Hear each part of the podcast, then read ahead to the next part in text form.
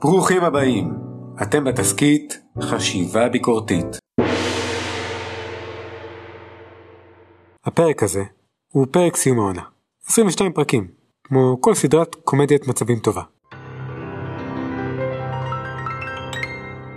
הידעת שמטאור הוא בעצם חבילת שי לחייל שעברה את מהירות האור.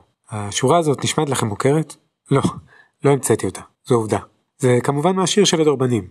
הידעת שאנחנו מייצרים מטאפורות ומיתוסים כמו גרביים? אני אהיה פה קצת ביקורתי על אחד מהכלים שהשתמשתי בהם הכי הרבה, מטאפורות ואנלוגיות. בפרק הזה נדלג בין פילוסופים שונים, דבר שיעזור לנו לשבור, להפריך, לנפץ ולפרק מיתוסים. בואו נתחיל בצלילה לנקודה הראשונה. לא צריך להיות אלתרמן או ביאליק, כי כולנו משתמשים במטאפורות כל הזמן. אני מאוד אוהב מטאפורות ואנלוגיות. יותר מזה, חצי מההסכת הזה מבוסס על דימוי מחשבה, או מטאפורות ממש, כי זה אחד הכלים היעילים ביותר להעביר תוכן מורכב. וחשיבה ביקורתית זה תוכן די מורכב. עשיתי את זה בתשע נקודות בפרק שעבר, ועשיתי את זה בניסוי מחשבה, כמשחק קוביות. עשיתי את זה כשבניתי את הקלף של פוקו, או שדיברנו על בינגו בעיות חברתיות.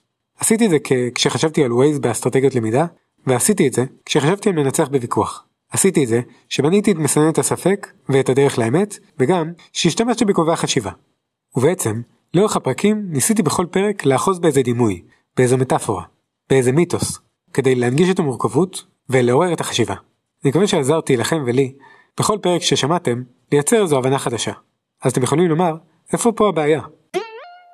הבעיה היא שלפעמים הצורה הזאת משתלטת על התוכן, והדימוי הופך לעובדה. וזה כמו סרטן או אופייה טובה. משתלט עלינו ומעצב לנו את המחשבה. אבל קודם, בואו רגע ניישר קו. כשמדברים במטאפורות ודימויים, ובהקשר שלנו גם בהבנה סמלית ואנלוגיות, אנחנו עושים השוואה. כשאנחנו אומרים כמו, זה דימוי. וגם כשאנחנו אומרים כ. בעצם האותיות האלו הן כמו סימן שווה במשוואה. כשאנחנו משתמשים במטאפורה, היא יותר מסתורית, וגם חידתית, והיא פתוחה לדמיון. זה לא רק דומה, אלא יש פה איזו חפיפה. כך אפשר לומר, ישראל היא מנת פלאפל. חסר טחינה, יבש. בעצם, המטאפורה עוזרת לנו לראות את העולם, התיאוריות, המושגים, שאנחנו לא מבינים, דרך העולם שלנו, דרך ההבנה שלנו, לגבי תחושה שזה מוכר, למרות שבתכלס, זה כמו מפגש עם חייזר. אנחנו בעצם מנסים להסביר משהו בדרך שמשווה משהו למשהו אחר. הקטע הוא שהמטאפורה היא דבר דומה, אבל לא בדיוק אותו דבר. מה שיוצא זה שצד אחד של המטאפורה הוא מה שאנשים מבינים, ובצד השני ישנו דבר שקשה להבין, הוא מורכב.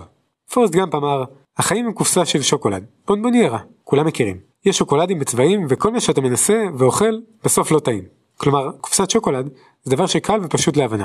לעומת זאת, צד השני של המשוואה, החיים, טוב, זה מורכב. בראייה הביקורתית, העניין הוא ששימוש במטאפורה מטמיע משהו מההשוואה עצמה. אנחנו מכניסים לזה את כל המשמעות והתחושות הקשורות לדוגמה, מהדבר שבאמצעותו ניסינו להפשיט את המורכב. מטאפורות היא הכלי שבאמצעותו אנחנו מפשיטים מורכבות, אבל בעצם גם יוצרים מיתוסים. ויותר מזה, אנחנו לא שמים לב אליה, והיא חושפת אותנו ומעצבת את החשיבה שלנו. אפשר לומר כי ההבנה שלנו לעולם, במידה מסוימת, נתונה לרחמי המטאפורה שעליה אנחנו חושבים, או שבאמצעותה אנחנו חושבים על הדברים. ופה אולי מתחילה להיות בעיה, כי כמו שאמרתי, אנחנו משתמשים במטאפורות פרקטיקלי כל הזמן, ואותן מטאפורות מעצבות את ההבנה שלנו בלי שנשים לב אולי על עצמנו ועל הדברים מסביבנו.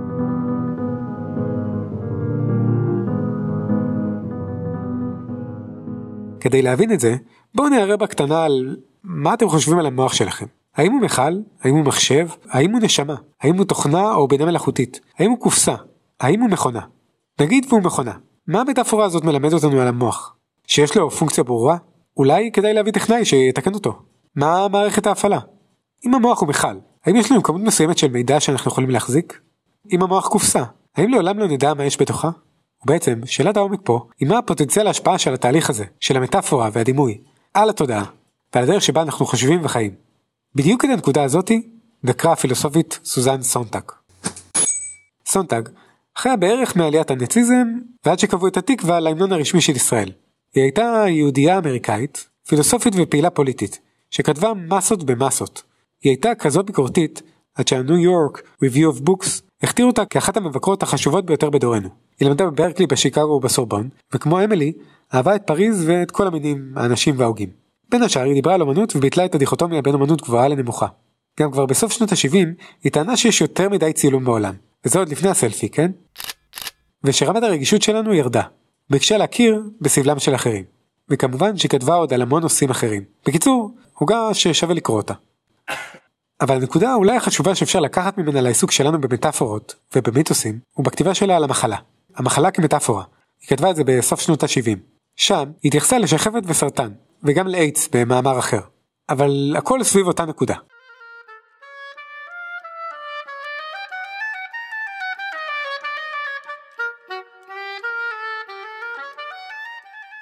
שלא תבינו אותי לא נכון, אני בלב שלם מאמין ברופאים, באמת, אבל בוא נניח לרגע על שולחן המנתחים את המחשבה איך מדע הרפואה מושפע מהתרבות. האם דימויים של מחלות משפיעים על ההבנה הרפואית של הרופאים ושלנו? הדוגמה הראשונה של סונדג היא השחפת. כמאמר הדורבנים, מספר קורבנות השחפת השנתי הוא מספר עגול. אז פעם תפסו את שחפת לא כמחלה גופנית, אלא גם כרוחנית. זו הייתה ממש מיתולוגיה, על הנפש המיוסרת של האמן. תחשבו על קפקא, שרוף את הספרים חבר יקר. הייתה הנחה שאולי יצור או יצר חי בפנים ואוכל אותך מבפנים, ורק בגלל זה אדם יוצא מבפנים כלפי חוץ. כלומר, מה שקרה הרבה פעמים, שבמקום לפתור את המחלה ולחקור את הנסיבות, המטאפורה שעיצבה את המחלה ואת המחשבה גרמה לאשמה בעיקר להיות על החולה. סונטג חלתה בסרטן, והיא ראתה שכולם מתייחסים למחלה כמלחמה. ככה, בשם המלחמה, את הגיבורה. ומה אם את לא רוצה להיות גיבורה? מה איתך? אנחנו במלחמה, צריכה להילחם בסרטן. וגם היא ראתה איך אנשים תופסים סביבה. למה יש לה סרטן? לא גנטיקה וכל השיט הזה. כנראה שהיא עשתה משהו רע. אכלה חטיפים, הדחיקה כעס, או עשתה איזה בחירה כואבת ולא נכונה. ואולי זה צדק קוסמי? כי היה מגיע לך, על כל הביקורות שאמרת בעיתונים ובכנסים. ובשם צו השעה, את יכולה להגיד שלום לפרטיות שלך. ועכשיו כל טיפול שאת עוברת, נא עדכני באתר החדשות של המדינה. הנקודה כאן, היא שכל המטאפורה הזו, וההשוואה למלחמה, משפיעות גם על הרופא, וגם על החולה, כאשר הם נפגשים בסרטן. ובדרך כלל, מרבית הפעמים, יותר משזה עוזר, זה מטשטש את ההבנה, ויוצר האשמת הקורבן, במקרה של סונדג חוותה על בשרה. הנקודה היא כי מטאפורות, יותר משהן מלמדות על המחלה, הן באמת מלמדות אותנו על דבר אחר לגמרי. על הפחדים, על החרדות של האנושות, על מוסדות כוח ועל אנשים. אנחנו יוצרים מטאפורות שעוזרות לנו להרגיש שאנחנו מבינים משהו שאנחנו לא מבינים. וגם אנחנו לא מבינים שברמה כזאת או אחרת, המטאפורה הזאתי תשפיע על חיי אדם, בהתמודדות העצמית שלהם, בהערכה של הסביבה כלפיהם, במחלה שלהם, באבחון של המחלה שלהם. וזה באמת טבעי להרחיק את הפחד והצרה. וזה מה שעשו, מה שאי פעם האמינו במשהו. אנחנו עושים את זה, בונים את המטאפורות האלה, את הדימויים האלה, כי אנחנו פוחדים שזה יקרה לנו, חס וחלילה. אז אנחנו צריכים להרחיק את זה, או להציע דרך וגישה. ולפעמים זה יכול להיות טוב, לפחות לתקופה, לעזור לרקום סיפור, מטאפורה שתטיב איתנו ועם הסביבה. אבל המטאפורות הללו, בדרך כלל, מתעצבות על ידי אנשים עם כוונות טובות, שמנסים לפתור את הפחד, אבל יש להם מעט מידע, באותה שעה. אין הבנה כל כך עמוקה וכזאת גדולה, או קשה לתווך אותה. אז מייצרים מיתוסים תרבותיים, סביב המחלה. שגורם לנו ולהם להרגיש קצת פחות פגיעים, להרחיק את הפחד ולהתרחק מאשמה. והרבה פעמים המטאפורות של המחלה הן בהכללה יושבות על תמה אחת. ההבנה של רשע ורע לו. עשית חטא, זה מגיע לך. כי אם אני טוב ויש לי כוונות טובות ואני אשמור על עצמי, אז כלום לא יקרה לי. שום דבר לא יפגע בי. אבל באמת, מבעד למטאפורה, שקורה משהו קשה לך או לסביבתך, לפעמים אין דבר שאתה יכול לעשות, וזה מדכא. אבל זו בדיוק הנקודה. לא שלא צריך לבנות סיפורים ומטאפורות, רק כדאי להיות יותר ביקורתיים, בקבלה ובהקבלות שאנחנו בונים. לפי סונדג, אם נשאל ארבע שאלות, נעורר את המחשבה הזאת. נסו לחשוב למטאפורה שמעצבת לכם את החשיבה. טוב, זה לא קל. נגיד, המוח הוא מכונה. ואז נשאל את השאלות הבאות. השאלה הראשונה היא, מי האנשים שעושים את ההשוואה? בדרך כלל, זה לא אנשי מחשבים, אלא יותר פסיכולוגים או אנשי חינוך. במקרים רבים, הדימוי והמטאפורה שאנחנו חושבים עליה, אותה מביאים הקומיקאים, הפוליטיקאים, אנשי החדשות, ויותר מזה אנשי המיתוג והפרסום, מי שבעצם מנסה לחבר לנו את הנקודות. השאלה השנייה, היא למה נותנים לי את המטאפורה הזו דווקא? למה דווקא מפלצת ספגטי מעופפת היא הדימוי של אלוהים? למה חתול, שרדינגר? למה לא עכבר כמו מדע נורמלי? השאלה השלישית היא מה הפשטה, הדימוי והמטאפורה מסתירה במורכבות, או בצורה אחרת, מה המטאפורה הזו מסתירה, או שלא שמים לב אליה שמשתמשים בה. כי בכל זאת, היא יותר פשוטה. אתה לא נותן דוגמה יותר מורכבת מהדוגמה שאתה מנסה להסביר. האם מטאפורה מסתירה או מוציאה מהקשר משהו שלא שמתי אליו לב? נגיד מערכת השמש כמו אטומים. באמת? זאת אומרת שיכול להיות שאנחנו בפרק של ריק ומורטי, שאנחנו חיים ביקום בתוך יקום בתוך יקום בתוך יקום? השאלה האחרונה יותר קשורה ליוצר מטאפורה, וזה קצת בקרה עצמית. מה במורכבות של הבעיה עצמה התעלמתי ממנה, כדי להפשיט אותה למטאפורה. האם ואיך היא יכולה לפגוע באנשים או בחשיבות של משהו, או אם נגיד את זה אחרת, מה המטאפורה הזו מסתירה? שהאנשים יהיו מושפעים מההסתרה הזו. ואיך זה ישפיע עליהם? כי אם המדינה במצב חירום, כמובן שאני פטריוט, ואני מוכן לעשות הכל בכל שעה. טוב, אולי זה מיתוס חשוב מדי, בייחוד בעת הנוכחית. כן, כדאי להיזהר שמפרקים מיתוסים.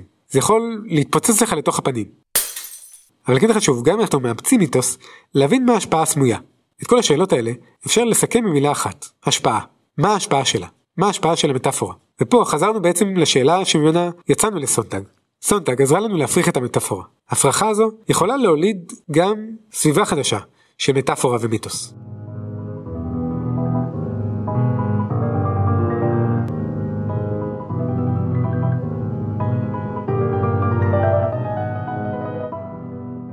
כשאומרים לנו מיתוס, יש נטייה שהיא לגמרי טבעית להגיד שאולי זה היה ביוון העתיקה, או באיזה תרבות רחוקה, קצת פרימיטיבית, או כזאת רוחנית עמוקה.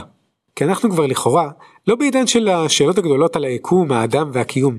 ואם אנחנו גם שם, לא עונים עליהם באיזו אגדה שזקנת השבט מספרת לנו מסביב למדורה.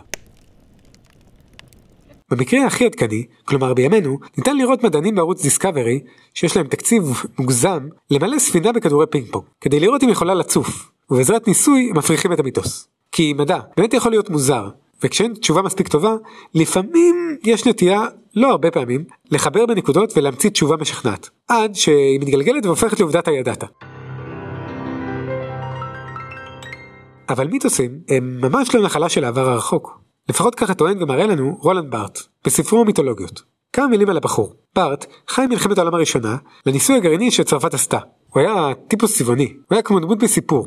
הוא היה יתום והומו ומת בתאונה. הוא ביקר תיאוריות, ספרות וכל מדיה אפשרית. הוא הרג את המחבר והייתה לו תרומה גדולה לסטרוקטורליזם. וחותם אדיר עוד יותר כי הוא הביא לעולם עם אחרים את הפוסט-סטרוקטורליזם. אין ספק, הבן אדם חשב אחרת.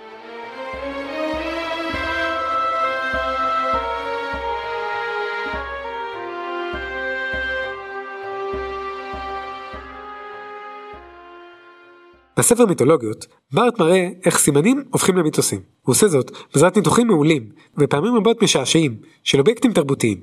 כך נגיד, אם מדבר על סטייק וצ'יפס, על יד וחלב, על צעצועים, על אבקות כביסה וחומרי ניקוי, הוא לא עוצר רק בסופר, הוא מדבר על המוח של איינשטיין, על עוצמה ושאננות, על בישול מקושט, על המשפחה הגדולה של בני אדם, על אסטרולוגיה, פלסטיק ועל עוד מלא דברים. הוא מראה בפשטות את השפה הסימיוטית, כלומר שפה במובן של מייצרת משמעות. והוא מדגים איך אנחנו הופכים באמצעות השפה את הסמלים למיתוסים. ועל פי המיתוסים האלה אנחנו חיים ומעריכים את הדברים. בספר הזה פארט מגדיר את השפה הסימיוטית שאותה אנחנו מדברים, שפה בעלת משמעות, כמערכת מיתולוגית. הוא מבקש להראות כיצד הופכים הסימנים למיתוסים. עבור בארט, מיתוסים הם צורת דיבור, נאום. צורת דיבור כזו של העברת תקשורת שפתית או סמלית בכל מדיה. הוא מראה לנו איך חברה משתמשת בסימנים ויוצרת מערכת אידיאולוגית. הוא לא הולך למיתולוגיות הגדולות, אלא מראה לנו את הדברים והאירועים שנמצאים לנו ממש בחיים הקטנים. החברה, או יותר נכון ההגמוניה התרבותית, בחרה להעניק להם משמעות נלווית, ורחבה יותר. כך המיתוסים הם בעצם עיוות מסוים של המציאות. הכנסת עוד רובד של משמעות. לסמלים במובן הזה, יש משמעות חברתית ותרבותית, וכך כל סימן מעורר בנו איזו קונוטציה מסוימת. כאן עולה השאלה, מה הוא רוצה מאיתנו? אז מעכשיו הגרביים של חובה ומיתוס? מה הופך מיתוס למיתוס? מיתוס הופך כזה שהוא מעביר מסר, הוא מלמד אותנו משהו. יש למיתוסים מטרה, או תכלית חברתית ואין איזו מוסכמה חברתית. בארט לא מתעניין בסיפור של המיתוס, אלא בשאלה החברתית, התרבותית והאנושית, שהיא באה לענות עליה. העניין של בארט היא ההבנה שלהם בתוך השדה הסמנטי, כלומר בתוך מרחב שמייצר משמעות. הוא לוקח את הניתוח שלו מהבנת הקשר בין מסמן למסומן, של דה סוסיר. המרחב הזה הלא סגור בין המסמן למסומן. קפיצה קטנה לדסוסיר, שנבין מה עוזר לבארט להפריך מיתוסים. אצל דסוסיר יש הפרדה בין המישור החומרי של הסימן לבין המשמעות שלו. מסמן הוא הדימוי שעולה בנו, כשאנחנו אומרים מילה מסוימת. דסוסיר מבקש להפריד אותו מהמסומן, שהוא מובן המילה. הדבר בפועל, צירוף של המסמן עם המסומן יוצר סימן. תחשבו על ילד קטן. בהתחלה הוא אומר אוטו על כל דבר. יש לו מסמן, ולוקח לו זמן להתפקס על המכונית שבה הוא משחק, כדי להבין שהיא אוטו. כשאנחנו חושבים על אוטו, זה כבר מחובר אצלנו, זה סימן, יש זהות בין המסמן למסומן. ובדרך כלל כשאנחנו חושבים על אוטו, אנחנו חושבים על אוטו שראינו בפרסומות, או על אוטו שגדלנו עליו בתוכנית ילדים, או פשוט האוטו שלנו. ראיתם מה עשיתי? פירקתי לכם קצת המסמן והמסומן. דה סוסיר אומר לנו שחשוב להבחין בין המסומן, שהוא הדימוי של מה שאנחנו חושבים, נגיד שאנחנו אומרים אוטו, לבין הרפרנט, שהוא האובייקט הממשי שאליו מתייחס הדימוי. כלומר, האוטו שעליו הצבעתי. אה, זה פודקאסט, אתם לא רואים. בארט טוען שבנוי המיתוס היה מקום אבסטרקטי, שאינו מסומן בקלות, וכדי להבין את אותו דבר מופשט, אנחנו מבינים את הסימנים שבתוך הסימנים. לרוב, כשאנחנו חושבים על משהו כזה, כמו חלב ויין, אנחנו חושבים על המשמעות מסדר ראשון. נגיד, אוטו זה אוטו זה אוטו. אבל המיתוס נבנה על הסדר השני. תחשבו על מכונית. נגיד תחשבו על פולקסווגן, רכב העם, ועוד איזה עם, יותר נכון לומר גזע.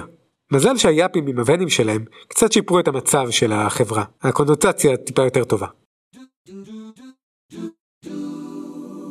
אם נחזור לילד, אבל אחד אחר, כזה אפרו צרפתי מהגר, שהגיע לא מכבר מהקולוניות הצרפתיות, וגר בשכונה ממש גרועה בפריז, לא של אמילי. לפעמים, תן לראות את התקרית הזאת, אותו ילד שנפטר בנסיבות מצערות, במשטרה או בקטטה, בצורה קצת אחרת. לא משנה כמה הילד הסתבך. איך שלא נסתכל על זה, אנחנו רואים פה סימן לדיכוי כזה. אבל מה המיתוס פה? או מה המשמעות העמוקה? זה יכול להיות לשחרר את צרפת מהקולוניאליזם, בין אם מזרים או בעזרת זרים. תלוי באיזה צד אתה של המפה. לפחות זו הדוגמה שהוא נותן. בכל זאת, צרפת בסוף שנות ה-70. המיתוסים, מבחינה זו, הם הדרך של ביסוס ההגמוניה התרבותית על החברה. המיתוס הוא הכלי והוא מה שמשרת את הניסיון להפוך את הדברים לטבעיים. מיתוסים מבססים את ההכרה והתחושה שאין אלטרנטיבה אחרת. אחרי הכל, הצרפתים עשו הכל כדי שהילד הזה יגיע לצרפת, ובכל זאת הוא מצא את עצמו בקטטה ברחוב חשוך ללא פנסים. המיתוס גורם לנו לחשוב שזה הכרחי, שזה חייב לקרות, שאין ברירה אחרת. לפי בארט זה קוטע, מייצר מחסומים לדיאלוג אמיתי, ולהבנה אמיתית של מציאות. כי תמיד אפשר לומר, למה? ככה. זה מובן מאליו. נו, זה טבעי. זה המיתוס, זה טבעי. אבל לבארט יש עוד נקודה. אם אנחנו בכל זאת מנסים לצאת כנגד המיתוס, אי אפשר לעבוד עם אמת, כמו שהיינו רוצים לחשוב, כמו איזה מדען. כי מיתוסים הם חכמים, והם פשוט ישחררו נרטיב נגדי, מיתוס אחר. כנגד מיתוסים, מתייחס בעיקר לכאלה שמדכאים, ניתן רק לפרק את המיתוס, ולשחרר נרטיבים, לכיוון יותר חיובי. מה זה חיובי? לשחרר, לעוד אלטרנטיבות, לעוד הסברים, לעוד זוויות של מציאות. ריבוי במקום צמצום וחיזוק המיתוס. והגיע הזמן לא רק לדבר על מיתוסים גדולים, אלא לבחון את המיתוסים הקטנים, יותר לעומק. אפשר כשעשוע, ואפשר ברצינות. כי תמיד אפשר להגיד על הכל למה, ולא להסתפק בככה, אלא לחתור לריבוי סיפורים והסברים שיסבירו את התופעה.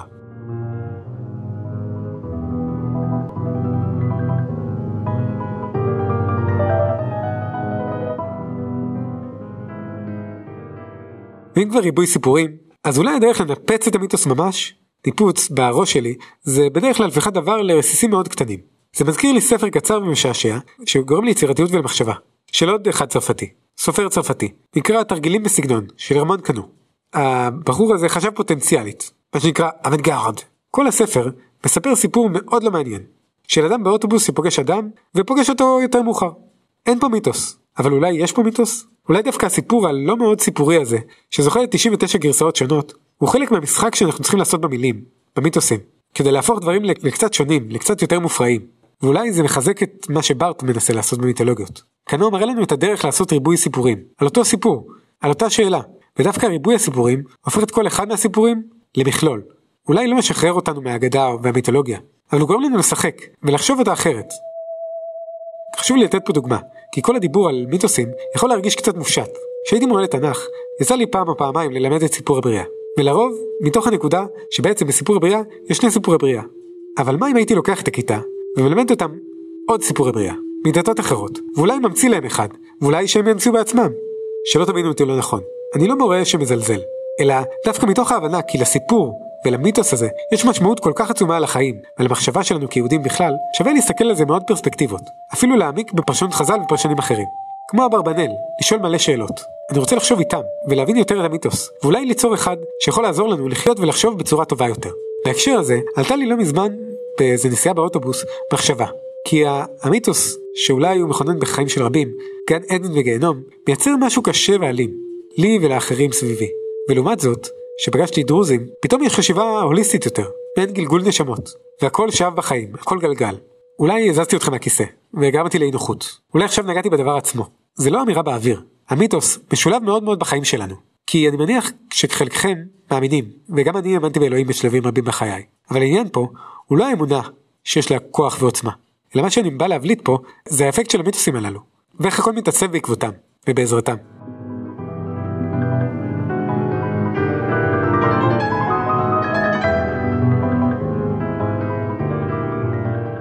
טוב, הגענו לניסיון האחרון להתעמת עם המיתוסים.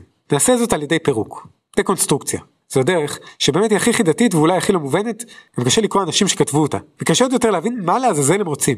איך באמת מפרקים את המושג, או מה שאני רוצה לעשות, את המטאפורה ואת המיתוס. כי כשקוראים את זה, הכל נראה כמו גיבובי מילים חכמות, אבל קשה לצאת עם תובנות מובחנות. אז לפחות בואו נגיד כמה מילים על מי שאומרים דקונסטרוקציה ממש עולות הפנים שלו, ז'אק דרידה. דרידה חי מוועידת הבישובים האנגלית שאפשרה אמצעי מניעה, ועד שוב לחוק התקווה. הוא היה פילוסוף יהודי אלג'יראי, ולימים צרפתי, שאהב לבקר את תרבות המערב. והכל דרך השפה. הוא למד אצל הגדולים, לוינס, מישל פוקו ולואל טוסר, ולימים למד בסורבון. וכמוהם, יצא כנגד הדיכוי, בעיקר של חלשים ומיעוטים. הוא היה כריזמטי ושנון, ודיבר כמעט בכל מקום בעולם. וכתב כמו מכונת כתיבה משומנת ביום טוב, איזה 40 ספרים. מעניינים מאוד, אבל מסובכים זה לא מילה. כנראה זה בכוונה, כי הוא עשה הכל כדי לפרק את הכוח שמשתמר בשפה. אז מאיפה מתחילים? אם כבר דיברנו על בראשית, אז כדי שיהיה סדר ושפה, צריך להיות היגיון מסדר. ביוון אולי זה היה נקרא לוגוס, אבל באותה מידה, גם האל בבריאה, או הפרופורציות והיחס בין הדברים, מילה או ביטוי או דיבור, המשמעות העמוקה שלהם. בראשית היה דבר לוגי, בתרבות המערב, האמת המטאפיזית. לשם הכל מתחבר. אנחנו מערביים. במסורת החשיבה הלוגוצנטרית, של דברי דרידה, זו חשיבה ששמה את ההיגיון במובן העמוק במרכז, מרכזת את הכוח. דרידה ביקש לבחון את הלוגוצנטריות הזאת, דרך השפה, ולהסתכל על השפה בזכוכית מגדלת. אז אם מסתכלים בזכוכית מגדלת, במבט ראשון אנחנו רואים מבט סיכרוני, יחידי. בכל מילה יש מיקום, בנקודה, בזמן, בהקשר, בתוך המרחב של השפה בה היא נמצאת. אבל כשמכוונים את ההתשה קצת יותר קרוב, Beware the black spot. רואים דבר ממש מוזר. המבט הקרוב על המילה הזו, שהסתכלנו, חושף בפנינו מבט דיאכרוני, רציפות של זמן. במבט הזה, המקום והמובן ההיסטורי של כל המשמעויות של המילה, והכל צף בבת אחת, באותו הזמן. לרוב, מחפשים מובן של מילה, עושים אטימולוגיה. וככה יוצרים איזו היררכיה בין המילים, ומנסים לבודד ולהחזיר אותה לאיזה נקודת זמן כלשהי. ובעצם, מעלימים את המטען והאוצר השלם של המשמעות של המילה, ובמובן שלנו, של המיתוס. אז תחשבו שאתם הולכים למילון. ואתם רוצים להבין את המשמעות של מילה, ולהמשיך הלאה. אבל הירידה מבחין במשהו מוזר. כשאתם מנסים להגדיר מילה, אתם משתמשים בעוד מילים. ואם נהיה פילולוגים כמו בהערת שוליים, אז נסתכל על ההגדרה עצמה ונפרק אותה לעוד מילים, והמילים האלה, בואו נפרק אותם לעוד מילים, ונבדוק במילון שוב, ונפרק אותם לעוד מילים, ועוד מילים, וככה נגיע לכל השפה. אבל פה העניין, גם השפה משתנה, המילים משתנות, ומאבדות צורה, ונאבדות, ומתחדשות, כלומר, השפה היא דינמית. במובן מסוים זה אינסופי, הכל בתוך הכל, הכל קשור להכל, הכל זז, ואם נלך עם זה עד לקצה, כל מילה יכולה להיות כל מילה. ואולי, כמו ילד קטן, המילה אוטו תחליף 7,000 משמעויות. ובעצם, קצת כמו החתול של שרנדינגר, כשבוחנים את המילים ולענייננו המטאפורות והמיתוסים, מבינים שהם לא נמצאים, הם לא נוכחים. כשאנחנו עושים שימוש במילה, אנחנו בוחרים כל הזמן להרוג את מי שבקופסה. אם נחזור לדסוסר, דרידה לוקח אותו עד הקצה. אנחנו חושבים שיש קשר בין מילים לדברים שמייצגים, אבל הקשר בעצם לא קיים. הדבר כבר לא נמצא שם. אנחנו חושבים מלוגוצנטריות, שאין מה לעשות, מילים יציבות, קבועות, או לפחות צריכות להיות ככה, כדי שנוכל להבין אחד את השני. כל מילה היא קצת במובן האפלטוני איזה אידאה, ואפשר לעשות אליה רפרנס, אבל מה שחשוב זה האידאה עצמה. אם נחזור למבט הדיאכרוני, הרציפות ההיסטורית של המילה, דרידה מבטל את ההיררכיה. אין אידאה, כך שכל מילה אפשרית. במבט על המילה, כל הצהרה, כל דיבור, הוא שקר. וברגע שאתה משתמש בשפה, אתה בעצם מצמצם מההבנה של העולם, והופך אותם רק לסמלים חד-ממדיים ומטאפורות בראש מרובע. אם אתה באמת מסתכל על המילה והמיתוס במקרה שמעניין אותנו, אנחנו מבינים שאי אפשר להעביר את המטען של כל המילה, אנחנו צריכים לדבר, ואי אפשר לדבר את כל המשמעויות. אז אנחנו מצמצמים את המילה, ודוחקים לפינה את כל המשמעויות האחרות של המילה. ומי מכווין את כל זה? הכוחות, הכוחות שבמרכז, ולא הכוחות של החלשים, או המיעוטים, הם נשארים בשוליים. דרידה ביקש לקחת את השוליים ולעשות איזה מישמש, שכבר לא יהיה ברור כל כך איפה המרכז. דרידה טען שאין שום דבר מחוץ לטקסט. הוא התכוון שאין דבר בקיום, בחשיבה שלנו, שלא נשלט על ידי שפה. בגלל זה זה כל כך חשוב לעבוד בה, לעשות דקונסטרוקציה. זה מובן כזה שכל מערכת היא שפה, היא מבנה, וכל מבנה מבוסס על כוח, וכל מחשבה אמיתית של פילוסוף צריכה לפרק את הכוח, ולכן חשוב לעשות עליה דקונסטרוקציה, אפשרות מסוימת, כדי לערער על הכוח של השפה עלינו. אי אפשר להחליף שפה, זה לא משנה גם איזה שפה, כי כל שפה תהיה אותה בעיית כוח. אז מה עושים? וכאן נעשה ממש חטא גדול וננסה להסביר בקטנה איך לעשות דקונסטרוקציה. אולי תוך כדי הדברים יתבלבלו. כי דקונסטרוקציה היא מכשיר לאי הסכמה, בניגוד לשפה שנבנית על הסכמה ועל משא ומתן. הדקונסטרוקציה מבקשת לחפש עקבות, היסטוריות ואחרות, שיהיו בטקסט, קולות שונים ואפשרויות שונות, להבין את המילה, לפרק את השפה, להראות לנו את המבט הדיאכרוני. יש להם כמה כלים לעשות את זה, כדי לחפש עקבות. לחפש את ההבדל, הדיפרנס, שזה לדחות את המשמעות, או לבחון את המשמעות ולחפש את נקודות הפיצול השונות. אפשר גם לחפש תוספות והשלמות. זה כמו להיות עורך טוב, שמבין מאיזה חלק נכתבה הפסקה מחדש. זה כמו בארכיון, להסתכל על כמה גרסאות של אותו מאמר, ולהבין מה השתנה. ואם כבר עורך, אז לראות את העתקה ואת ההסתה. מתי עשו העתק הדבק? שינו פה מילה, שם מילה? הטקסט הופך להיות איזה משחק בלשות. אם קודם דיברנו על תנ"ך, תראו איך מנסים לעשות את זה בביקורת המקרא. זה יכול לתת השראה. לעשות דקונסטרוקציה זה בעצם לשחק את העורך.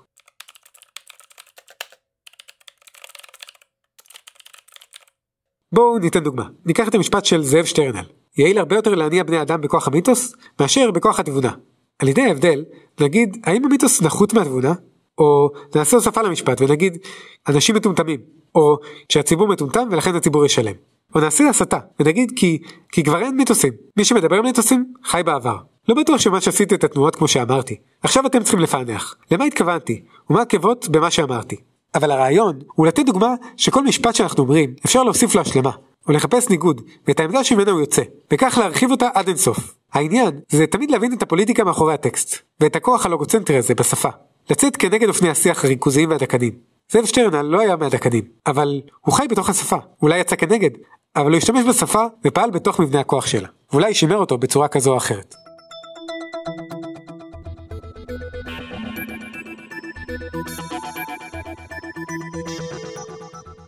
הדקונסטרוקציה עושה פעולה מוזרה מאוד. היא מטחיחה את מה שהיא מעלימה, תחשבו על מפלצת, או על טרוף אותי. ברגע שראינו אותה, האיום הגדול הופך לחיית מחמד, כזאת שאפשר לשתות איתה תה.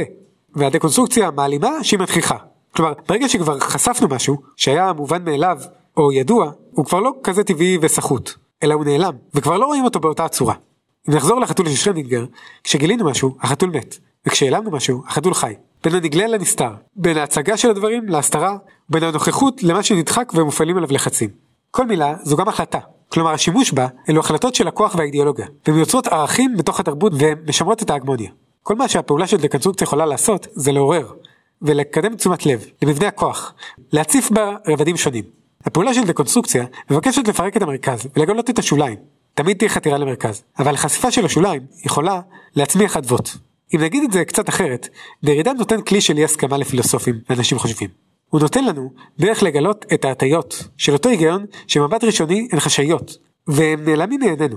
זה מקום שאנחנו מדלגים עליו, כי בגדול, לרוב אנחנו מנסים לבנות ולחזק את הטיעון, לחזק את ההיגיון, ולא לפרק אותו. אבל ירידה אומר בוא נעשה הפוך, בוא נכרות את הענב שעליו אנחנו יושבים, לא נחפש את ההיגיון שמסכימים עליו. נשאל בדיוק איפה לא מסכימים, ואם מסכימים, ננסה להראות עוד זווית חדשה, על אותה הסכמה. אולי דימוי טוב למה שהוא מנסה לעשות, זה להיות תפקיד של סימביוט, כמו כיסוס שיושב על ענף, כלומר משהו טפילי, כזה שחי בתוך טקסט יחיד אחר, ואינו יכול לחיות בלעדיו, אבל הוא מבקש לעשות בו פעולה ולתת לו את מה שהוא צריך כדי לחיות ביחד.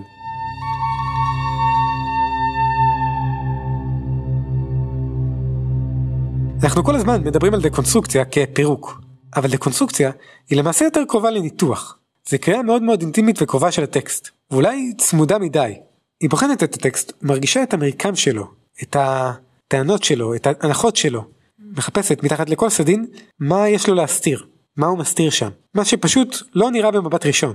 לנתח בדקונסטרוקציה זה כמו להיות כותב של המשך לסיפור. זו בקשה להמשיך את הסיפור, ולכתוב את הסוף, וכדי שהוא יהיה טוב, צריך ממש להבין את הכללים שהטקסט עצמו מתבסס עליו, אבל לחדש בו משהו, לגלות משהו שהיה בפוטנציאל אבל לא הגיע למימוש. לרוב אותו המשך, אותה תוספת, מערער את המבנה הטיעון, על הסיפור, על המקור, שדיבר את השפה, שביקש להציג לנו אמת אחת ויחידה, לספר סיפור אחד. אם נחשוב על זה כדוגמה, אז יש את הסיפור הלא גמור של צ'ארלס דיקנס, מותו של ארוונד ווד, או הארי פוטר והשיטה הרציונלית. מה שמתפרק הוא הטענה, שבאה לידי ביטוי בשליטה חד משמעית, בצורת סימון אחת על פני אחרת. כשאני אומר לילד שלי, זה האוטו, זה מה שאבא קבע. האוטו עם הציל המעצבן הזה, הווי ווי הוא, כן, זה אוטו. כל השאר זה רק מכוניות. לא, אבא, אוטו, אוטו. אולי נגיד את זה בצורה יותר פואטית. אני מאוד אוהב את לאה גולדברג, אז קטע משיר שלה. זה החולם בשיר שלושה שעמדו. שלושה עמדו מול שברו של השלם. ובכה החולם בידו, הלא השבר עם שבר לא יחובר. וכל שבר היה בידו, לשלם, וחזר ונשבר. דרידה מבקש לחשוב את השפה והמילים, ובמובן שלנו המיתוסים, בצורה הזו. לחפש את השברים, ולהבין איך מהשברים האלה אפשר מצד אחד למצוא את מבנה הכוח מוטבעים בטקסט, ואולי קצת לפרק אותם, ומצד שני, לחשוף אפשרות שולית, מילה ומיתוס, שמבקשים להבין פרספקטיבה רחבה יותר, אחרת, מגוונת. לפרק את המיתוס ולחיות במשמעות חדשה, לאור הבנה אחרת של השאלה והפחד שיצר את המיתוס. ואם כבר דיברנו על תנ"ך ובראשית, ונתנו כמה מילות אזהרה לאורך הדרך, אולי צריך להשתמש בציווי של ירמיה, בירמיה א', לעשות כמה פעולות למיתוסים. לנטוש ולנטוץ, להביט ולהרוס, אפשר גם לבנות ולנטוע. להיות ביקורתיים בקבלת המיתוסים, להיות יצירתיים ומלא מחשבה על מיתוסים שאנחנו מכניסים לחיים שלנו, כאלה שלאורם אנחנו חיים.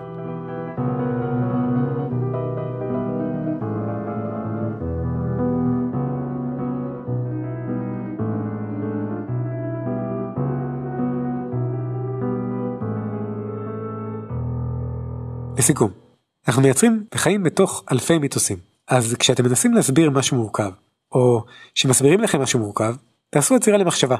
רגע לפני שזה מעצב לכם את החיים והחשיבה. זה טוב לעשות השוואות כדי לחשוב, אבל כדאי לחשוב גם האם ההשוואה נכונה, ומה ההשפעה שלה, הישירה והעקיפה. בעזרת סונדג נשאל מי עושה את ההשוואה? למה דווקא ההשוואה הזו? מה ההשוואה הזו מסתירה? וממה מתעלמים כשחושבים עליה? בעזרת בארט נבין שרוב המיתוסים שלנו הם בחיי היום יום. נבין שיש פער בין המסמן למסומן.